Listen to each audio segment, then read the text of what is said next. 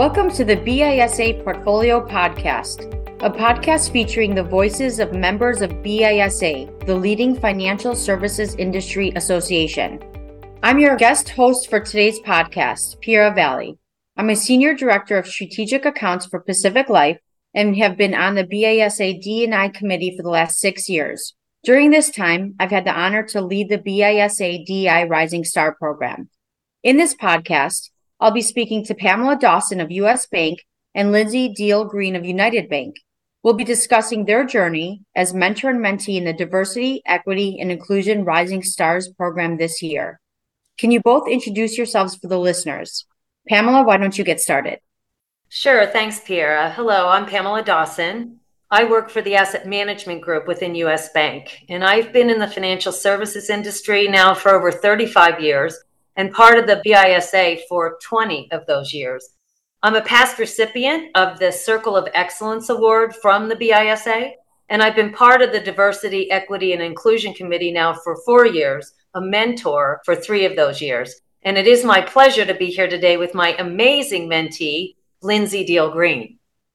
Thank you, Pamela. Hi, everyone. As Piera said, I am Lindsay Green with United Bank.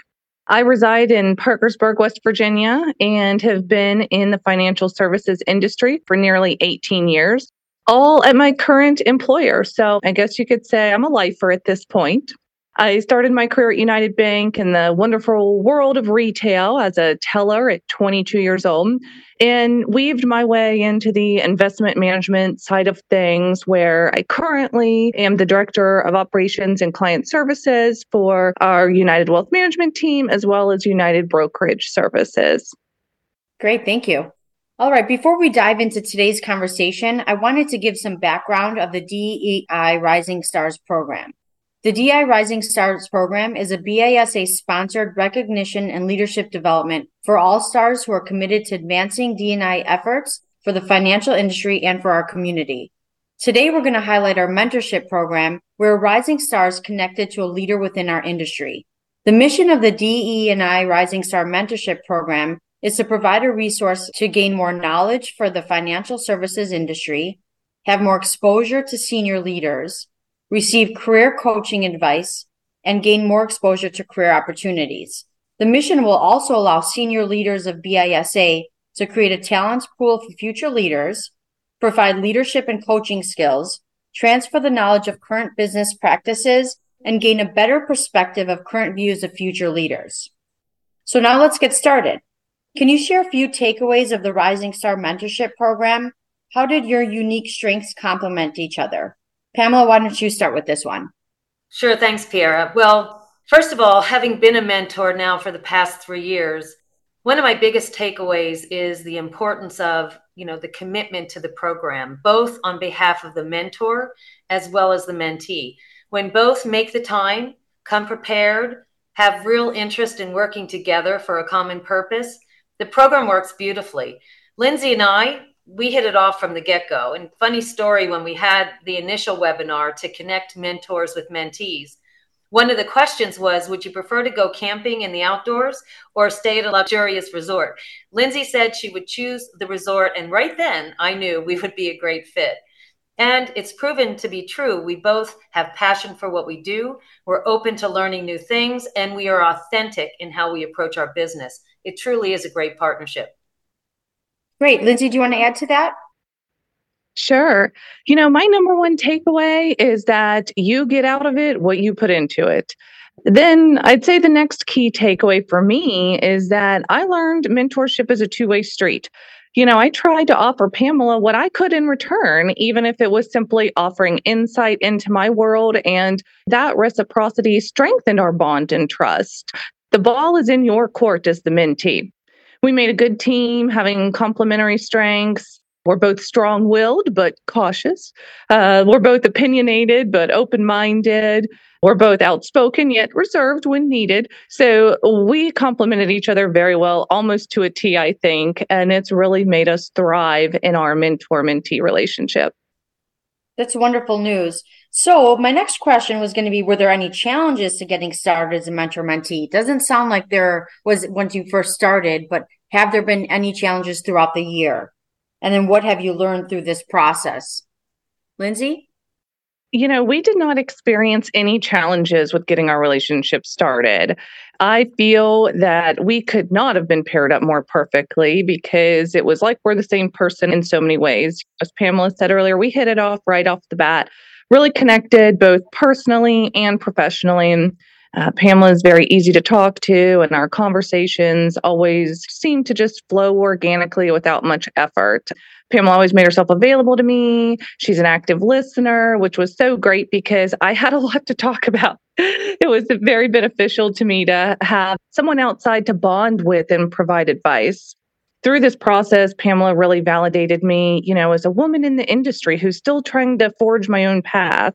I learned that I'm not alone, and she has experienced many of the same hurdles in her career that I'm currently experiencing. And she really provided me with wonderful insight on how to push forward. Great. Thank you for sharing that. Pamela, did you want to add something?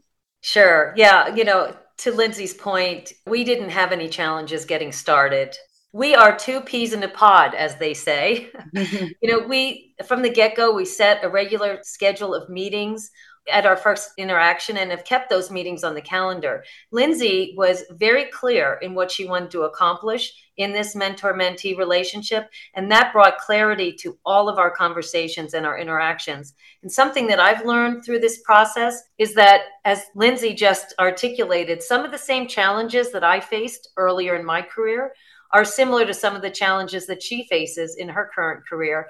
And while the world has changed quite a bit over the years in many different ways, when it comes down to people management, many of the same principles still apply. Okay, well, that makes sense. So, as someone that's been in the industry for over 25 years, I've had the opportunity, as most of us have, to listen to a lot of leaders within our industry, but even outside our industry, whether that be in athletics or other corporations. And oftentimes I find that when a leader is asked how they got to where they are, he or she always mentions a mentor or sponsor who helped pave a way for them. So why do you think mentorship and sponsorship is so valuable in this industry? Pamela?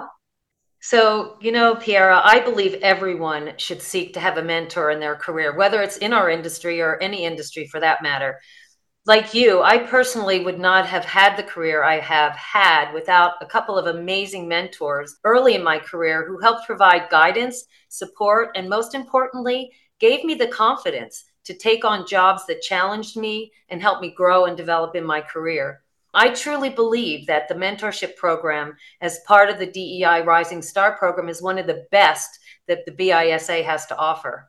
I have had the pleasure of seeing a couple of my mentees take on new and increasingly important roles in their careers after completing the mentorship program. And not that the mentorship program was the only reason for their success, but I have to believe it did help. Great. And Lindsay, why do you think mentorship and sponsorship is so valuable in this industry? I'm a huge advocate for mentorship and sponsorship at all levels. I've been fortunate enough to not only have Pamela as an outstanding mentor, but have a few unofficial mentors and sponsors during my career.